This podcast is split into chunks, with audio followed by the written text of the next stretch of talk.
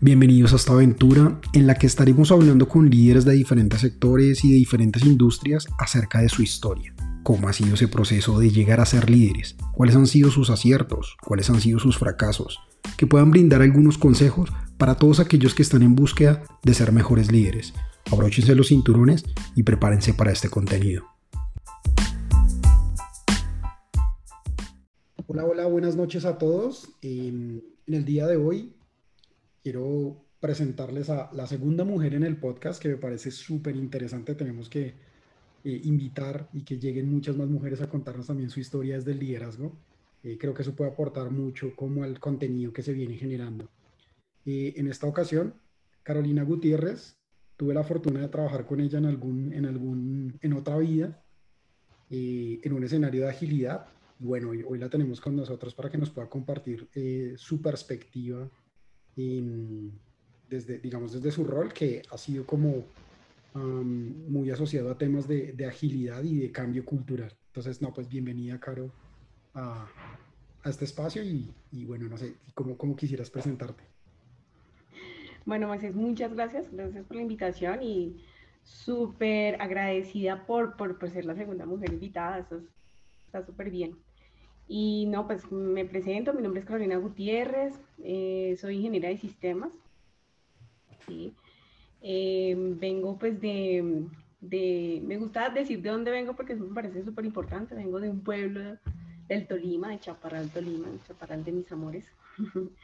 Esto, soy, soy especialista en gerencia de proyectos, eh, ya llevo bastante tiempito trabajando con temas de, en la agilidad, eh, y pues eh, una apasionada con, con, todo el tema de cambio cultural sobre todo, ¿no? Eh, tuve la oportunidad de, de conocer esa, ese tema de transformación cultural que me enamoró y que vino a hacer mucho match con, con, con los temas de agilidad y pues nada, pues muy, muy encaminada en este tema de gestión de cambio, de acompañar a las organizaciones en este camino hacia, hacia la agilidad y y ya pues esa, esa, esa soy yo, eh, mamá de un niño de seis años, que me, ha, que me ha enseñado mucho y que gracias a esas enseñanzas de mamá creo que eh, me ha hecho crecer como, como persona y como líder. Ok. Y, Caro, y digamos en, en, eso que tú traes como, como el tema de tu hijo, digamos que tú has tenido como un, un background en los últimos años que has estado liderando equipos, eh, pero son equipos voy a llamarlos transformadores o equipos que apoyan como temas de transformación, siempre, siempre están asociados como a cambios. Y mm, en ese escenario que tú traes, digamos, de, del tema de tu hijo que te ha enseñado y volviendo un poco a cuando estabas en, en Chaparral y cuando eras joven, eh, más joven, y, digamos de todo eso, de, de toda esa formación de, de, pequeña, ¿qué crees tú que, que hoy tienes como líder? Que dices, esa base es algo de lo que hoy yo traigo arraigado en, en mi estilo de liderazgo. La empatía, mira que una de las cosas fundamentales que, que, que yo he aprendido desde, desde muy chiquita y, gracias pues a, toda esa educación que recibí por parte de, mis papás y el tema cultural, es ponerse los zapatos del otro, ¿no? El, el, ser conscientes que antes que todos somos personas, ¿sí? Y trabajar desde, desde, esa, desde esa raíz, desde, desde la comunicación eso me, me, ha ayudado mucho, me ha ayudado mucho. El, el ejemplo, el ejemplo de, de, mis padres, mis padres son, eh, bueno, fueron educadores porque ya están pensionados, pero pues todo ese tema de, de, un educador es líder en sí, es un líder natural, ¿no? Entonces, pues viendo eso todo el tiempo, estando ahí súper pegado a, esa, a ese mundo de la educación, pues eso hace que uno sea más consciente de que desde, lo, desde, desde la empatía, desde el compartir el conocimiento, uno puede hacer grandes cambios y hacer que las otras personas, eh, viendo ese ejemplo, pues eh, se consiga unos resultados pues, pues excelentes. Ok. Y, y digamos, en ese entorno que, pues lo que, lo que, lo que te mencionaba ahorita de que pues has venido liderando unos procesos en los que normalmente estás con equipos que son equipos que pues, ayudan en el proceso de, de, de movilizar el cambio, eh, y contribuir con eso, como con la mejora de, de, equipos y de compañías. ¿Qué tan complejo es, es liderar ese, ese tipo de, de escenarios? Mira que, pues yo creo que todo, todo tiene su complejidad, ¿no? Eh, a mí me ha parecido un reto súper interesante liderar equipos de agilistas porque todos están súper abiertos a compartir. Claro, no todo, no todo es pues color de rosa, también nos encontramos en algunos casos con los egos, ¿no? Porque a veces eso también juega eh, malas pasadas, pero también nos ayuda a muchos aprendizajes. Entonces, em, a mí me, ha ido muy, muy bien con, el, con, liderando temas eh, de agilismo y, pues acompañando pues a todas estas personas que están en, en ese camino. Eh, sobre todo empezando a entender el, el, momento en el, que, en el cual está cada uno, ¿no? Porque todos queremos ser eh, ágiles y queremos acompañar y hacer eh, transformaciones dentro de las organizaciones, pero pues sabemos que unos están empezando, otros van un poquito más avanzados y es importante tener como la visual del equipo de trabajo para sí mismo ayudarlos a crecer. Entonces, eh, a mí me, me, ha gustado mucho y, y ahí el, la complejidad más grande que veo es, es, un poquito el tema de los egos. Porque sí, sí, sí me he encontrado pues con, con algunos, algunas personas que, que tienen esa, ese, ese, tema de pues yo conozco un poco más, eh, las otras personas hasta ahora están iniciando, pero también he encontrado otros que, que, tienen un conocimiento muy, muy grande, pero están muy dispuestos ahí para, para colaborarle al otro y, basados pues en, su experiencia ayudar al crecimiento de, todo el equipo.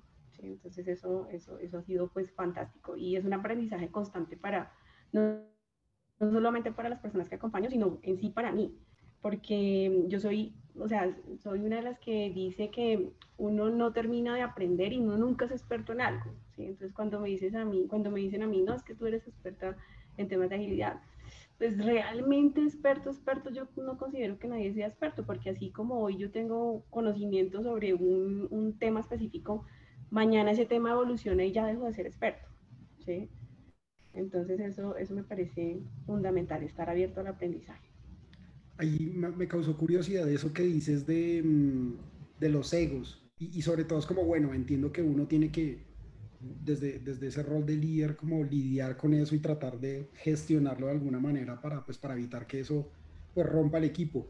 Pero, ¿cómo lidiar cuando uno es el líder y uno es el que se está llenando de esos egos? Porque al final, pues, tienes una experiencia, eh, tienes una serie de eh, formación, eh, has jugado como unos roles importantes, por las llamarlos de alguna manera, en un en, en, cualquier compañía. Entonces, ¿cómo, ¿cómo lidiar también tú desde una posición de líder para evitar que el, el ego te, te apropie? Sí, eso es súper importante porque hay que saberlo, como tú dices, gestionar, porque el ego siempre va a estar ahí. ¿Sí? De hecho, hace parte de la persona en sí. Entonces, uno tiene que empezar esa, a, a, a soltar. ¿sí? Yo creo que es un tema muy difícil al principio. Al principio uno pues como tú dices, uno dice, ha estudiado, tengo la experiencia, entonces soltar el, el, tema es, es, es, complicado, pero también hay que empezar a ser más conscientes de que tal vez soltando, estoy dándole la oportunidad a otra persona ¿sí? de crecer. Entonces, cuando tú entiendes y cuando tú, e, ese, ese, ese tema de acompañar el crecimiento de otros hace parte de tu propósito personal, empiezas a manejar el ego de una forma diferente, ¿sí? No desaparece, porque pues, eso, eso, eso no, no, no, no, desaparece, pero sí a saberlo manejar. Ok. Eh, sí, yo normalmente, y, y, siempre lo menciono, es como hay momentos en el, en, el, día en el que uno se tiene que levantar, mirarse al espejo y hacerse pistola al menos una media hora para decir como, pues no eres tan chimbita, para poder bajarle un poquito al, al a las revoluciones que tenga de, que se le suba ese ego. No, y eso pasa mucho porque a veces uno como que se deja llevar por el ego y, pero luego uno se hace la retrospectiva y dice, venga, la embarré, pues, pues, dejé ganar el ego en vez de pronto escuchar un poquito más a la otra persona que estaba diciendo una mejor idea, sí, tal vez no tiene la misma experiencia que uno, pero era mucho mejor.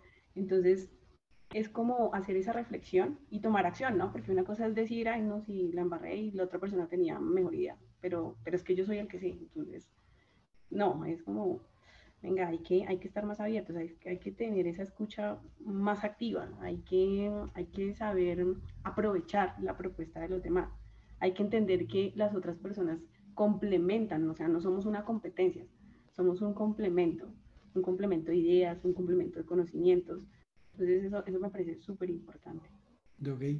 ¿Y cuál crees, digamos, que es como lo, mm, lo más desafiante que encuentras en, en, ese, en ese liderar esas personas? Bueno, uno, uno no lo traías, es como el, como el ego, pero en este momento, eh, ¿cuál sientes que, que, hasta la fecha ha sido como el desafío más fuerte que, que has tenido en, ese escenario? El desafío más fuerte que he tenido con respecto pues a, a liderar personas que están acompañando equipos. Eh, es, el desafío más fuerte ha sido como el tema de, de la cultura, ¿no? El que todos estemos eh, conectados con la misma cultura, que haya ese engagement, ¿no? A pesar de que, de que hablamos de cultura ágil, de los valores, de los principios, pues todos venimos de, de, mundos diferentes, ¿no? Entonces la cultura también viene muy arraigada a la educación de las personas, ¿no? Y viene arraigada hasta de donde uno viene, ¿sí?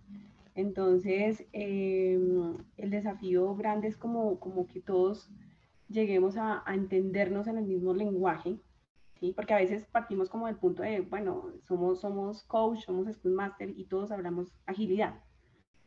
Pero es que eso no, no es lo único que, que tenemos que tener claro, ¿no? No solamente son los conceptos, no solamente son los marcos, no solamente son eh, herramientas, sino también tiene que ver con habilidades, con comportamientos, con la forma en cómo nos hablamos, cómo nos comunicamos.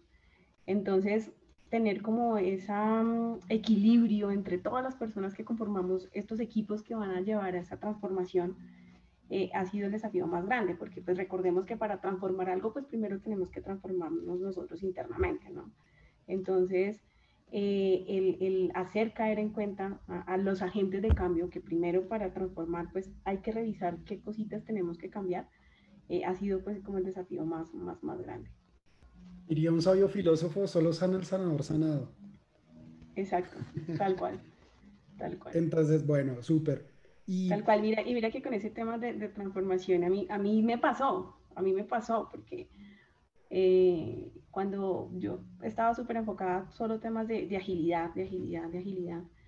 Eh, y pues uno habla de la cultura, ¿no? Que la cultura ágil, que esto tiene que ir muy enfocado. Pero hay un tema súper importante que es la transformación cultural, que es otro mundo, es, es, es, un, un, es, otro nivel, más, más que otro mundo, es otro nivel, porque te tienes que meter mucho al tema del ser. Cuando eso llegó a mi vida, ahí yo entendí lo que, lo, el dicho que acabas de decir, o sea, para poder yo llevar una transformación, primero tengo que entender que yo tengo que transformar algo como persona, ¿sí? Y ahí sí puedo tener todas las herramientas para poder transformar una organización. Entonces, eso, eso me parece muy, muy relevante. Y que hoy en tendencia suena eso, ¿no? Transformar y vamos a cambiar y vamos y, y no es tan sencillo porque básicamente te estás metiendo como en el ser de la empresa, de la compañía, porque eso es lo que tú dices cuál es la cultura que, que, que, tiene esta compañía y yo no puedo venir con una cultura a implantársela y decir, ay, mira, ahora vas a ser así, ahora van a ser felices. Sí. Sino que es, bueno, ¿cuál es?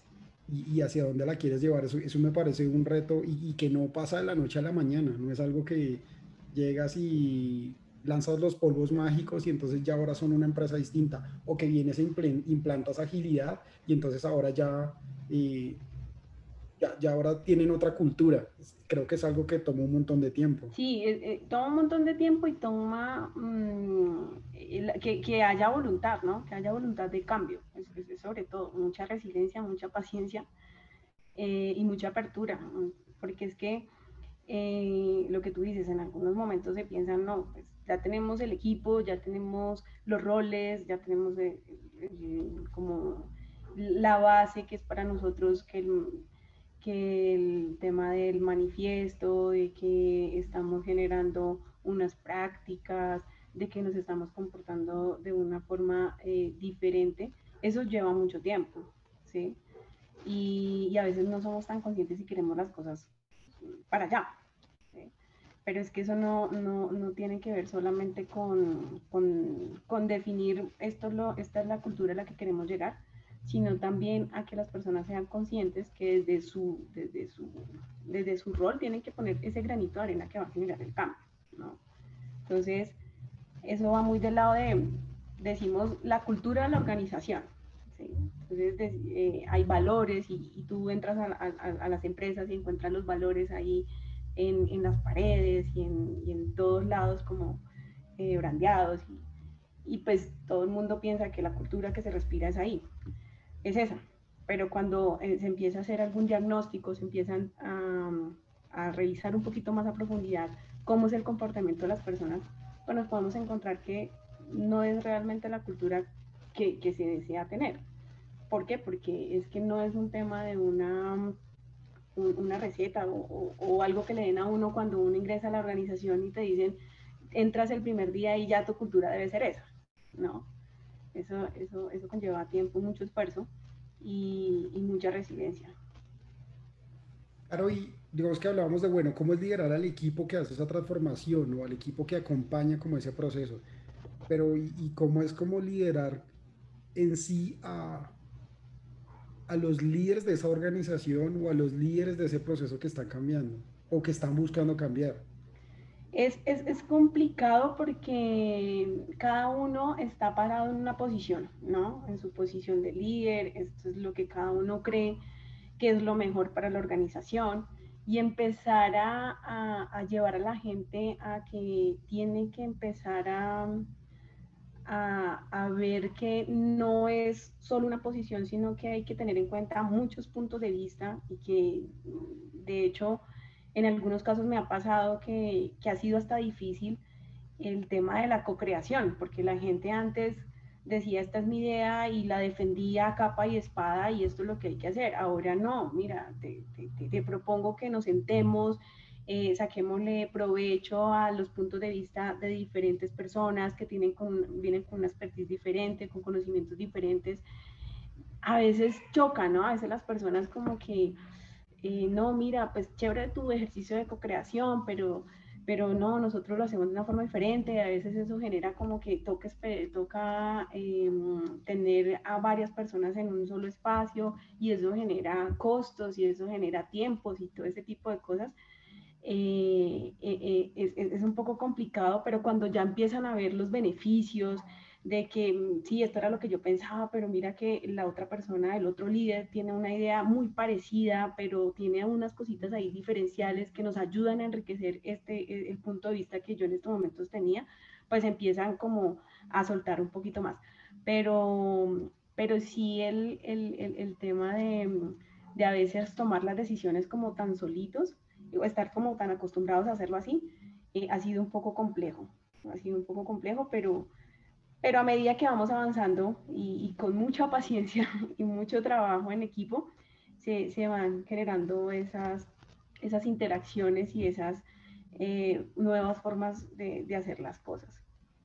Ok, de, con, e, con, eso que decías de co-creación, se me vino a la, al, como la emoción de recordar procesos, procesos de co-creación o procesos en los que normalmente uno se sentaba como, bueno, propongamos ideas, pero habían personas de ese estilo que tú dices como yo defiendo mi idea, entonces tú proponías algo y por loco que fuera, pues la idea es como ponerlo y a partir de eso construir, pero apenas lo podía, ponías como que entraba, eh, o el no, eso no va a funcionar, o no, eso no, no, no, lo podemos plantear acá. Entonces al final sesgas un poquito a la persona y la próxima vez que necesites que participe, pues va a decir, pues para qué pongo mi idea si, si no la van a tener en cuenta o me la van a destruir o cualquier otra cosa. Entonces Creo que hay de eso que tú traes y es importante como en procesos de co-creación enloquecerse un poquito y dejar que salga lo que, lo que fluya de cada quien. Y las primeras veces, y, y, las primeras veces que haces ese ejercicio con, con personas que no están acostumbradas va a pasar eso.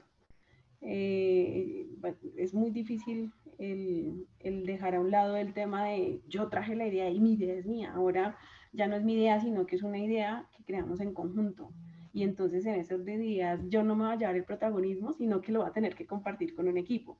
Y entonces eso, eso a veces es, es complejo. Sí, de acuerdo. Caro, y digamos de, de, esa experiencia tuya ya como líder de, de varios años, ¿cuál es como el, el, el, momento que tú recuerdas que probablemente hayas cometido, no sé, un error o hayas actuado mal o, o algo que hoy consideres como desde el punto de vista de liderazgo, como yo eso lo hice y no lo volvería a hacer por cierto aprendizaje que, que obtuviste? Mira que eh, uno aprende, uno comete siempre errores, ¿no? Creo que nadie es perfecto y todo en este tema de liderazgo uno siempre está aprendiendo y, y, se encuentra con cosas nuevas y diferentes cada día. Pero una de las cosas así como, así que me parece importante es el tema del manejo del feedback, ¿no? En algún momento eh, siento que cometí un error con respecto a un feedback. Que, no, que, uno no, a veces no es tan claro, a veces le da, mm, al principio uno le da como ese, ese temor de, de em, no decir las cosas como tan claras eh, y, y, obvia algunos temas importantes que debe saber la otra persona con respecto al feedback, ¿no?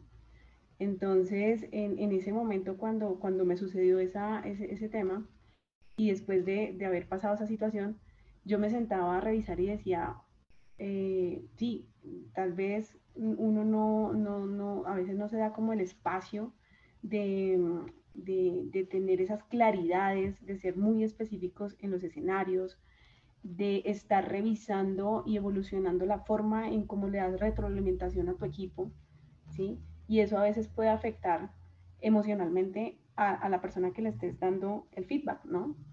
Entonces, desde ese momento aprendí mucho con respecto al, tema de, sentarme con la persona, tener los casos específicos, tener la información completa, ¿sí? Eh, y, ser muy puntuales con lo, que, con lo que quieres lograr con ese feedback que estás dando. Entonces, es uno de los errores que, que en algún momento cometí, eh, como que eh, eh, tomar el feedback como, como solamente un espacio, decirle esto es lo que, lo que no está bien y ya, y, y, no, y no debe ser así. Entonces son esas, esos aprendizajes que pues me, me, han quedado y, y, que a medida que voy avanzando, pues vamos evolucionando, vamos evolucionando. De acuerdo, y creo que se habla mucho del feedback, se habla mucho de constantemente haga feedback, pero se nos olvida tanto y se olvida tanto en las organizaciones de que eso ocurra. Entonces eh, se comienzan a generar fricciones y que al final, digamos que terminan doliendo y rompiendo esa confianza y ese relacionamiento que hay como entre líder y equipo y, o entre mismo equipo. Entonces sí, sí me parece como súper valioso el de lo que tú dices, un feedback que, que sirva a las personas, de pronto no tan elaborado, tan libreteado, sino como ven nos sentamos y compartimos algo 360, ¿no? Algo que no sea tan de aquí para allá, sino, sino de pronto que se pueda dar de manera mutua. Y, sí, súper importante lo que tú dices, que sea mutuo, ¿no? Porque a veces uno como que solamente es el feedback de un solo lado, eh, pero es súper importante ese recíproco, ¿no? Eh, ese, ese, tema del feedback sí a veces es un poquito eh, olvidado y, y, hacer el feedback directo, ¿no? Porque, eh, no, no sé, a veces ocurren situaciones como que le pasó esto con esa otra persona y la otra persona fue y le dijo a la otra persona y entonces venga y le damos el feedback que me dijo la otra persona. Entonces, ese tipo de cosas pues eh, hacen complicada la comunicación ¿sí? y generan espacios como de desconfianza, que es a lo que menos deberíamos llegar. De acuerdo. Eso es súper importante yo te preguntaba por, por cuál había sido el error o, digamos el, el, momento que dijiste como, bueno, cometí esto y ya no, ya no lo, lo, aprendí. Y invertiría la pregunta haciendo como, ¿cuál ha sido o cuál es el momento que recuerdas como con mayor orgullo de, de algo que hayas hecho como líder o de un entorno en el que hayas estado como líder y, y te sientas muy orgullosa hoy? Ok, pues mira que mm, hay, varios episodios que a mí me, me, llenan y sobre todo, por ejemplo, cuando, cuando la persona, eh, cuando uno está acompañando a personas que, en su crecimiento y cuando la persona te dice, oye, eh, me gusta, me gustaría que seas mi mentor porque me gusta, me siento muy identificado como con tu, con tu, con tu forma de llegar hasta donde, hasta donde estás. Eh, ese, ese, tipo de cosas me, me, me mueven mucho y me enorgullece mucho porque uno está inspirando a otro, ¿no? Entonces eso, eso para mí ha sido súper, súper importante. Entonces, en, en, todo este camino que yo, yo he tenido, porque mi camino ha sido muy, muy desde lo técnico. De hecho, yo empecé desde el desarrollo.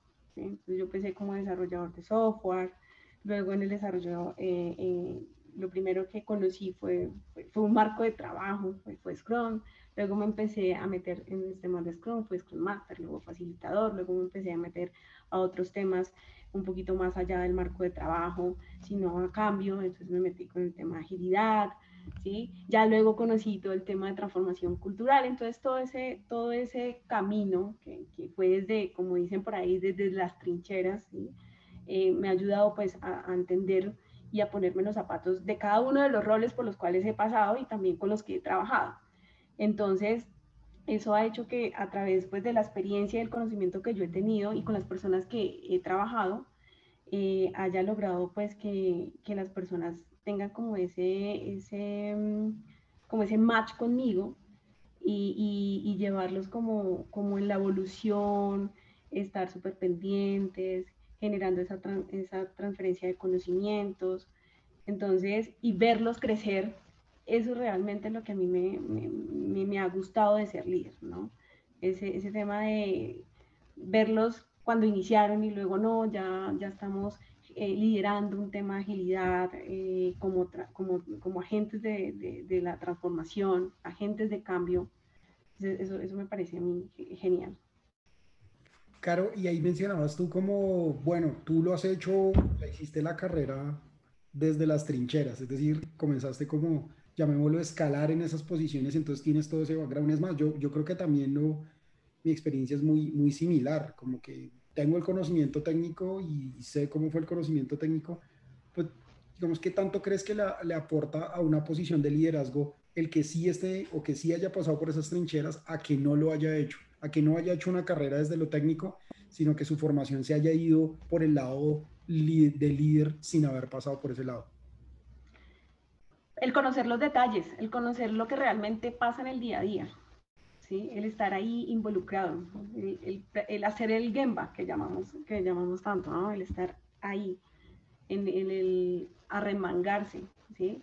eso me parece que es fundamental, ¿no? porque lo haces desde con, con el conocimiento de causa. ¿sí? Entonces sabes cómo funciona, sabes cómo, cómo más o menos piensan las personas, ¿no? No exactamente igual, pues porque cada, cada persona vamos evolucionando y, eso también tiene que ver mucho con las generaciones, ¿no? Pero sí conoces cómo es el funcionamiento técnico, eh, sabes, eh, te pones en los zapatos de la persona que está gestionando, entonces eso también te da eh, mucho aprendizaje. Y, desde ahí creo que, que la experiencia en, hacia, hacia el liderazgo de estos equipos, pues genera mucho valor, ¿sí? Eso, eso eso es lo que, lo que, lo que pienso con respecto al, a los líderes que vienen como desde, desde, desde esa carrera. Creo que sin decir hay... tampoco, sin decir tampoco que pues los que no pasaron no lo pueden hacer, obviamente, ¿no? Porque eso también tiene que ver con muchas habilidades, ¿no?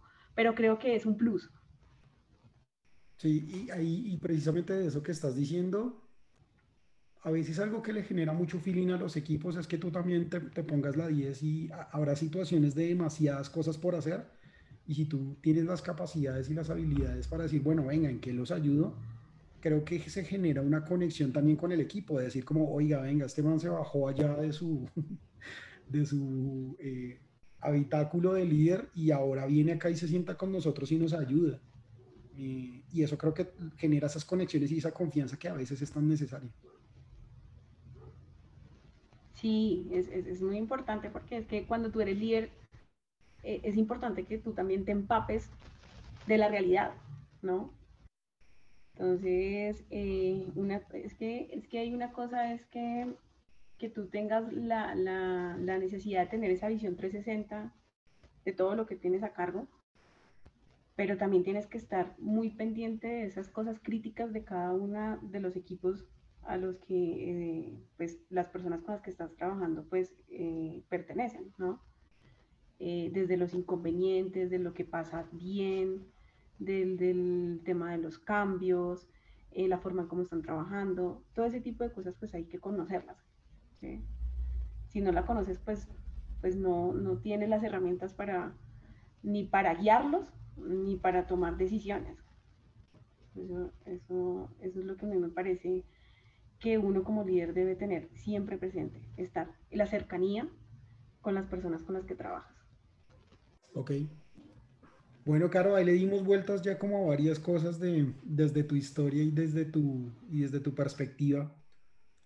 ¿Qué crees tú que podrías aconsejarle a esas personas que estén escuchando este, este capítulo y, y, desde tu experiencia, ¿qué, ¿qué, les recomendarías o cuáles serían tus consejos para su camino como líderes?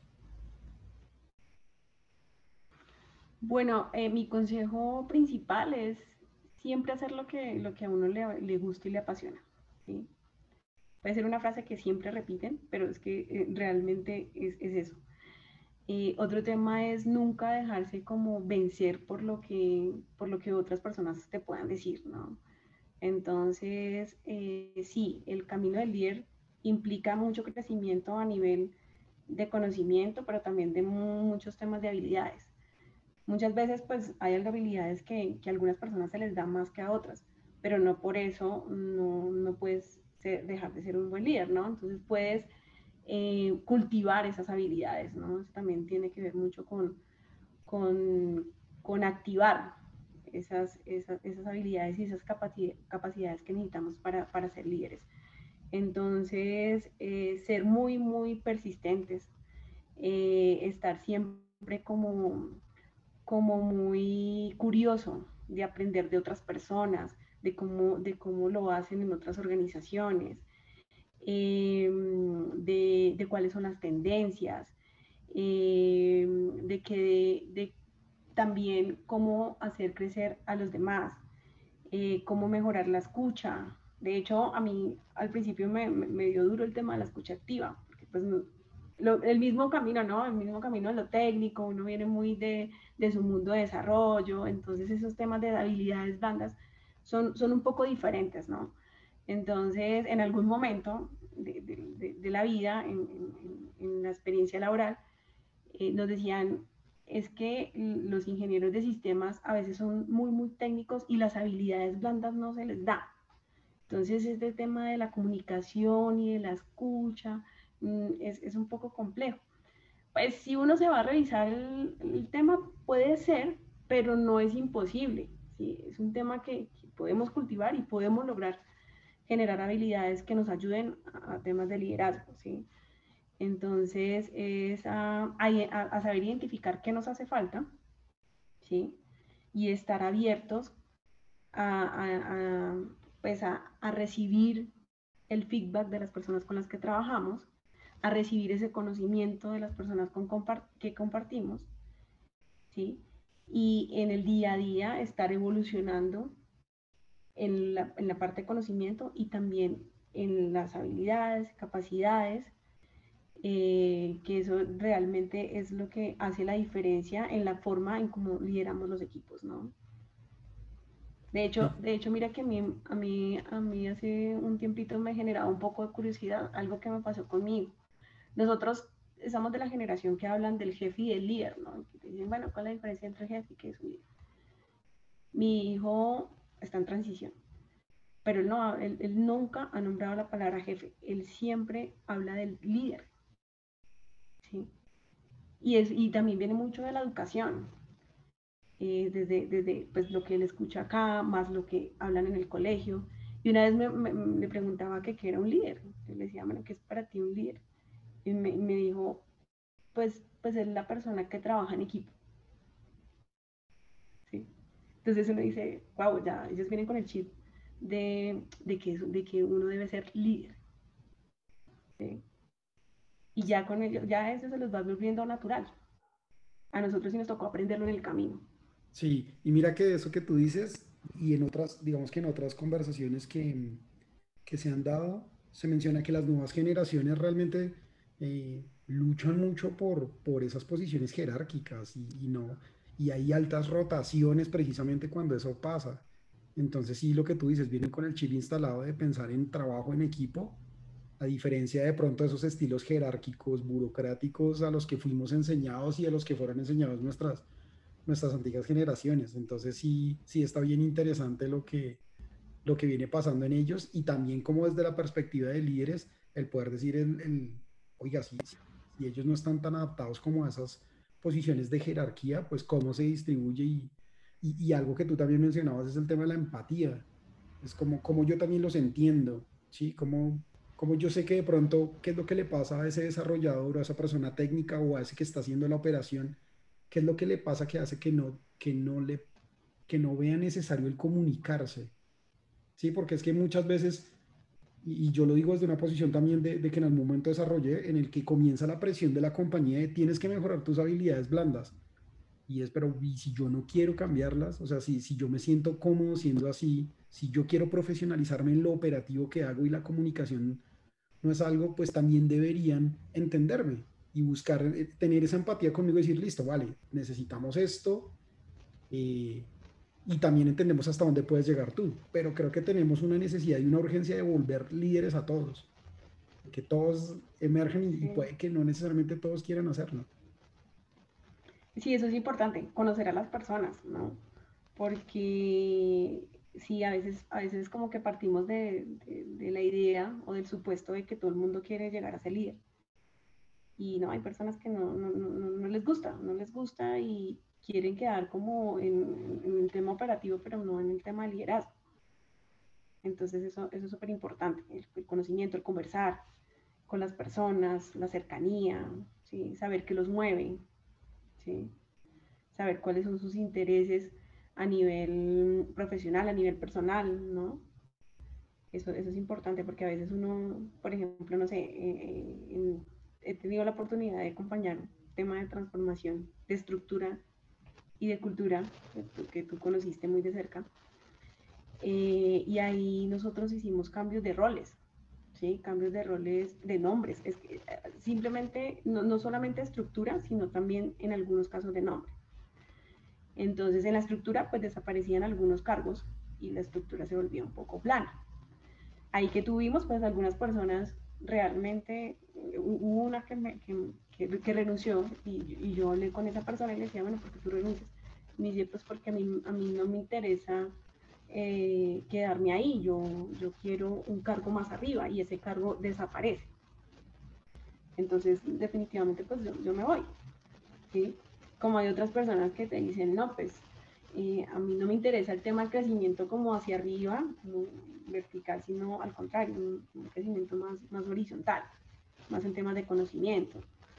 Eh, y, y, y pues eso también es, es, es, importante como, como escuchar a las personas cuáles son sus necesidades, ¿no? Eh, en estos temas de, de transformaciones de, de, organizaciones, no solo, no solo con, con, temas de agilidad, sino a nivel estructural, eh, es importante como saber cuáles son las expectativas de las personas con, con las que estás trabajando y cómo hacen match con las expectativas del, que, el negocio quiere lograr, ¿no? Y el acompañamiento es fundamental, es fundamental para que, para primero, pues manejar la resistencia y pues que haya un gana y gana en, todos los cambios que, que, se estén realizando. Obviamente eso no, no va a minimizar a cero que las personas de pronto tomen la decisión de irse, pero sí va a mitigar los impactos que se puedan generar con estos cambios que se pueden dar. Mira la, importancia de eso que tú dices de a veces desde esas posiciones de generar el cambio y de buscar generar el cambio con lo que cree la organización que es bueno.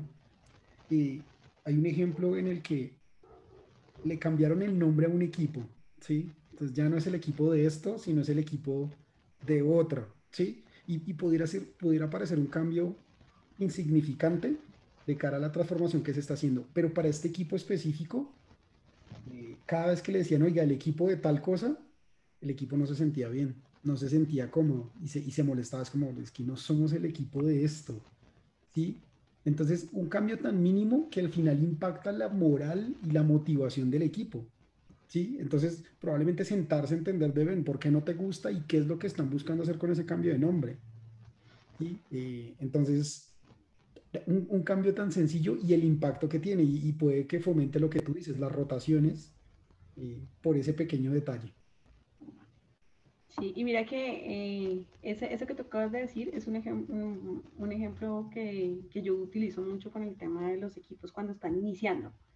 ¿no? En algún momento, eh, un, líder de, una área dijo, vamos a poner estos equipos y se van a llamar así. Entonces yo, levanté la mano y le decía, no, espérate un segundo, de pronto para ti no es la gran cosa, pero uno teniendo la experiencia y, la, y, y, acompañando estos temas de cultura, de equipos, se da cuenta que el compromiso, la motivación y la identidad de las personas viene muy arraigada desde que se pone el nombre del equipo.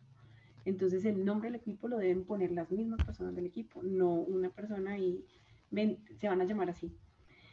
Y, y, y, decía yo, y no es porque yo lo diga o porque lo diga la literatura o porque algunas personas lo digan, sino porque realmente tenemos la experiencia. Entonces, en el caso en el que yo le ponía, tengo equipos que hicimos todo el tema del taller de identidad, ellos pusieron su propósito, pusieron su nombre, y la cohesión entre ese equipo es muy buena y la comunicación es muy buena. Y no solamente a nivel de habilidades y capacidades, eh, eh, conocimientos, sino en resultados también y nos vamos para otro equipo que no tiene nombre, que no han tenido la oportunidad de sentarse a compartir y decir, este es nuestro propósito, estos son nuestros valores. Mm, uno se va y se sienta con esos equipos y todavía no, ni se hablan casi, eh, o, se hablan estrictamente lo necesario, pero no hay esa, ese tema de compañerismo. Eso, eso es súper importante.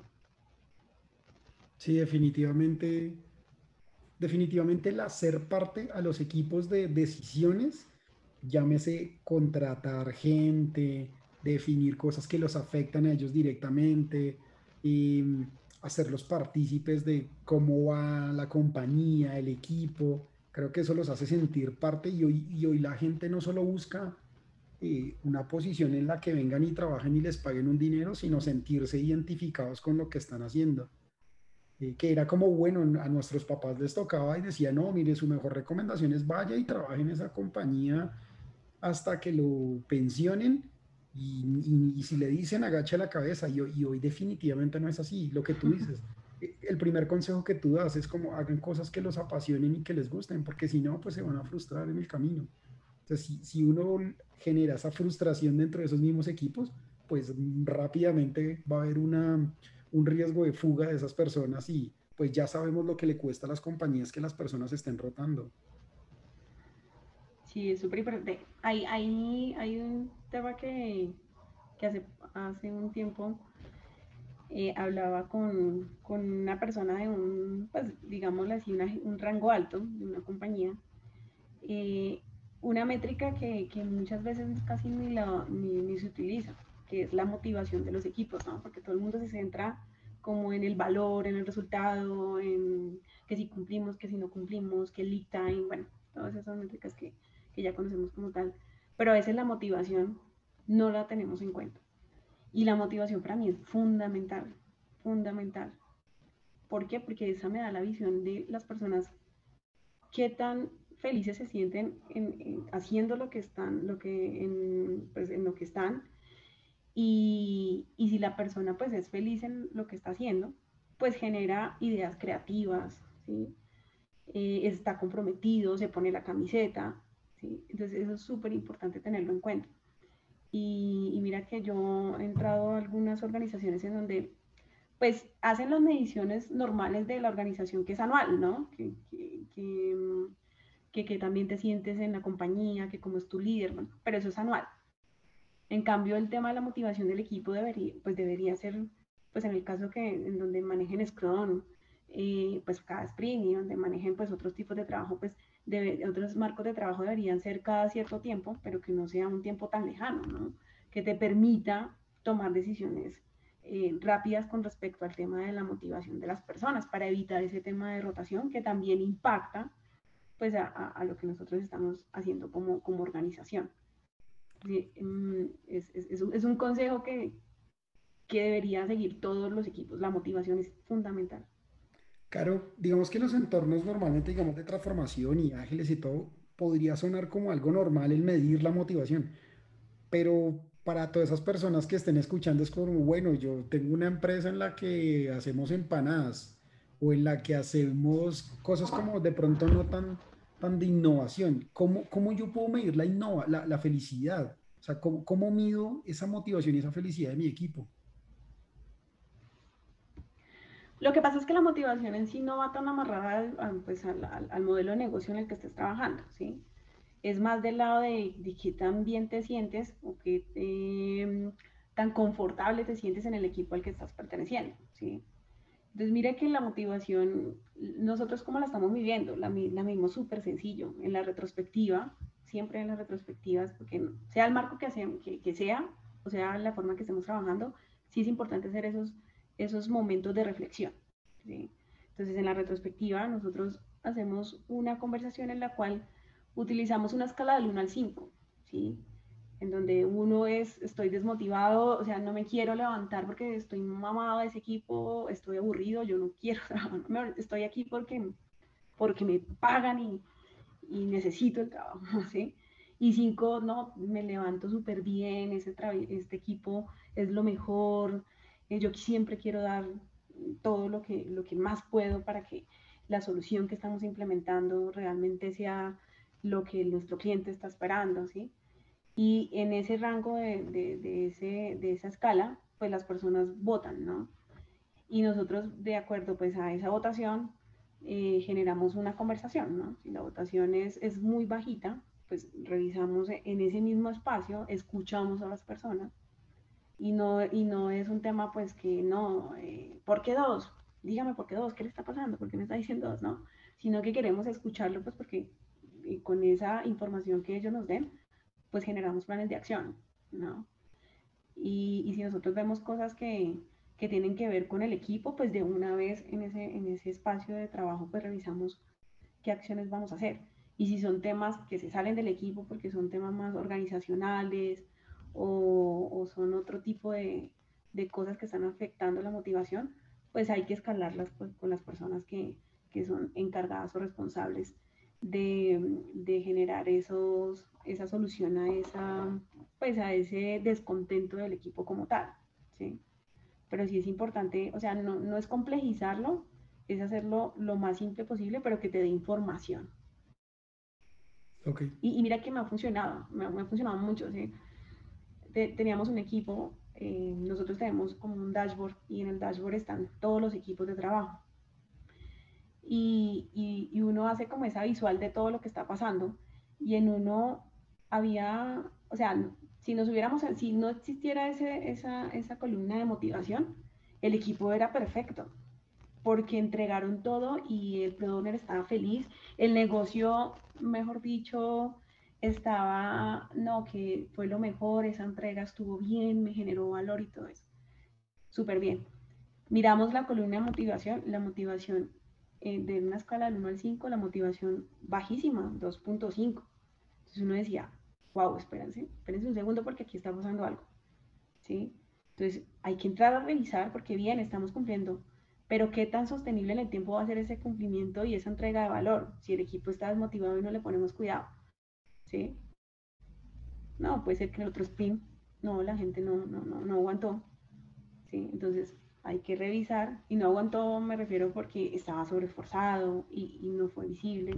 Entonces esa, esa, ese tema de motivación hay que, hay que darle importancia y también hay que visualizarlo, ¿no? Porque no solamente es de gestión del equipo, sino también es una forma de sensibilizar a toda la organización de que somos personas y que tenemos una capacidad limitada, por más de que tengamos que entregar valor y que eh, la competencia está llegando más rápido al mercado, que las tendencias están cambiando, que estamos en el mundo buca y entonces tenemos que generar eh, esa dinámica de estar entregando cosas muy rápidamente. Entonces, también hay que ser conscientes que, que somos personas y que tenemos una capacidad limitada con respecto pues al tiempo también y, que tenemos que encontrar ese equilibrio vida-trabajo y, y, si una persona pues tiene ese equilibrio pues tiene una buena motivación y si tenemos buena motivación pues tenemos buenos resultados.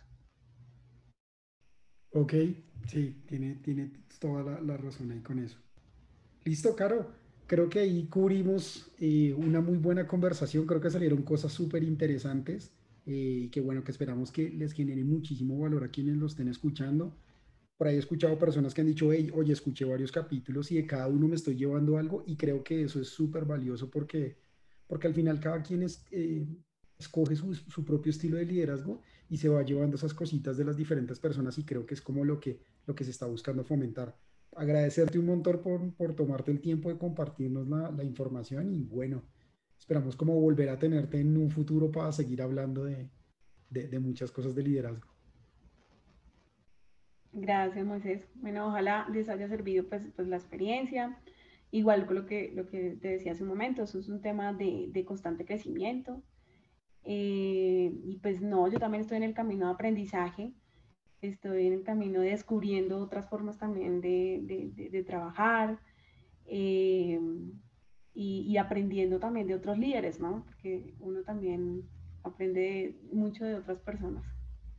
De acuerdo, de acuerdo contigo. Y digamos, creo que es como la frase de batalla y es que seremos eternos aprendices, podemos tener muchísimos años y muchísima experiencia, pero siempre habrá algo nuevo que aprender y diferentes formas de ver las cosas. Entonces, bueno, ahí seguimos en ese proceso. Listo, Moisés, muchas gracias. Gracias a ti, Caro.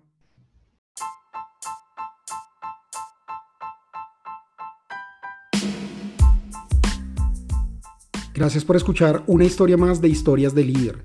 Recuerda que si te gustó, te pareció interesante y crees que le puede aportar a alguien más, compártele el contenido. Estamos en YouTube, en Spotify y en otras plataformas de podcast. No olvides suscribirte para recibir las notificaciones y las alertas cada vez que un nuevo capítulo esté disponible.